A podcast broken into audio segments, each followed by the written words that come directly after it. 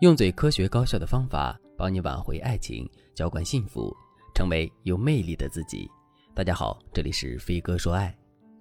粉丝贝拉和男友分手已经一个月了，贝拉这一个月里都没有出过屋子，她拉起了厚厚的遮光窗帘，也关闭了自己的心门。每天妈妈都会在门口要求贝拉把门窗打开，出去晒太阳，但是贝拉总是躺在床上一动也不动。一个月后，贝拉实在是忍不住联系了前任。前任也回复了贝拉的消息，于是贝拉就哀求对方说：“求求你不要离开我，我不能离开你。”贝拉哭得昏天黑地，前任也不忍心，就嘱咐贝拉好好吃饭，忘了自己，开始新生活吧。虽然前任拒绝了贝拉，但是贝拉觉得对方还能听自己哭诉，自己还能联系到对方，就已经很满足了。于是贝拉每天都会给前任发消息，只要对方回消息，贝拉就会安心一点儿。如果对方不回消息，贝拉就会坐立不安，心里就像是被一只小猫挠来挠去。终于，前任对贝拉说：“以后我们不要联系了，好吗？你妈妈给我打了电话，让我帮你走出去。但是我发现，只要我们还有联系，你就走不出去。我们都向前看，好吗？”贝拉听了前任的话，心里虽然很痛，但是他毫无办法。于是，他天天晚上都会听一些情感类的节目入眠。最终，他选择来找我。他的诉求很简单，他想和前任复合，但是复合这件事讲究天时地利人和。第一是要看你们之间的客观阻碍有多大，第二是要看你们的情感有什么问题，第三是要讲究时机。如果你在复合之前弄不清楚这三个问题，盲目去和对方求复合，那么你成功的概率就会变得很低很低。我们先来说第一个问题：如果你想复合，你们之间的客观阻碍有多大？客观阻碍是我们需要正视的问题。我之前有个粉丝和男友特别相爱，他们打算一辈子在一起，但是在婚检的时候，男友却被查出了遗传病基因。本来我的粉丝打算为了爱情接受这个结果，但是父母却根本不同意他们在一起，甚至以死相逼。最终他们还是分手了。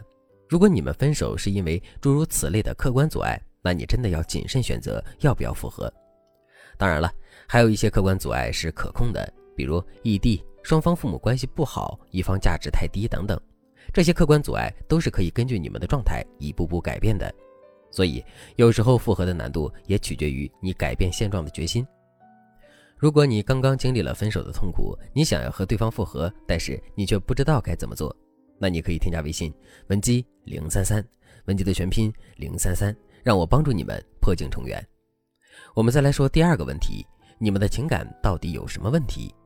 如果你们分手的客观阻碍不大，是因为情感问题分手的，那么你就得复盘一下你们之间的这段感情。一般情况下，因为感情出现问题分手的情侣有以下几个类型。第一个类型，积累型分手，指的是你们之间的矛盾已经积累得很深了，对方不得已选择了放手。比如你的性格比较作，对方实在受不了了，或者是你让对方觉得很窒息，对方感觉太痛苦，所以选择了分手。当然了，也有可能是因为你们彼此猜忌，两个人都觉得这段感情太累了，最后选择了分手。总之，积累性分手是一个消耗的过程，矛盾积累的过程也是失望情绪积累的过程，你们双方都会觉得很累。积累性分手之所以会让人觉得痛苦，是因为提出分手和被分手的人没有达成共识。可能提出分手的人觉得自己在这段感情里已经快要窒息，但是被分手的人可能觉得自己才是受害者。所以两个人各有各的痛苦，但就是不肯放过对方。一般情况下，积累型分手里，被分手的那个人复合意愿会比较大，但是在你们的相处模式没有调整好之前，你们复合的可能性并不高。第二个类型，爆发型分手，这种类型的分手比较好复合，也最难复合。为什么这么说呢？因为爆发型分手都是情绪型分手，情绪上头的时候，两个人想要老死不相往来。但是等冷静下来，他们就会后悔，并且爆发型分手的冷静期有可能很长。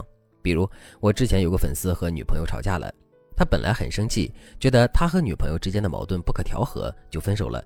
结果半年之后，他自己遭遇了一些事情，才突然体会到女友当时的心情，他瞬间就后悔自己当时提分手提得太冲动了。很多人都会下意识地认为情绪造成的分手很好复合。其实这得看你们之间有没有因为这次情绪爆发学会点什么。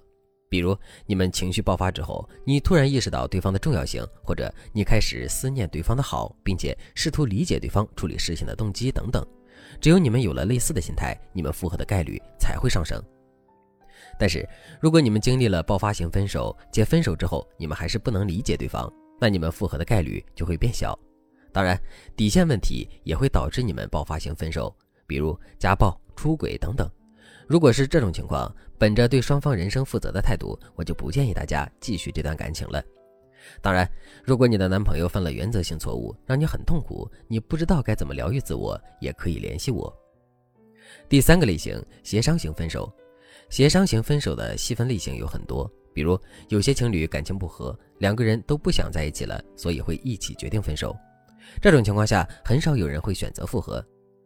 还有一些情侣因为在一起的时机不对，或者是一些客观原因，导致他们不得不选择分手。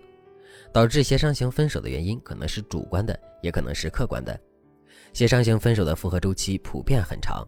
如果有些情侣两三年前还是协商型分手，但是现在其中一方想要复合的例子比比皆是。由于时间的关系，我今天只能讲到这里。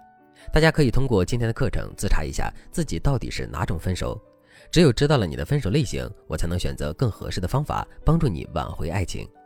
如果你想知道不同类型的分手具体该怎么复合，那你可以关注下期内容。如果正在听节目的你也经历了分手，并且你很想挽回对方，那你可以添加微信文姬零三三，文姬的全拼零三三，让我来帮助你实现心愿。好了，今天的内容就到这里了，感谢您的收听。您可以同时关注主播，内容更新将第一时间通知您。您也可以在评论区与我留言互动，每一条评论、每一次点赞、每一次分享，都是对我最大的支持。我们下期再见。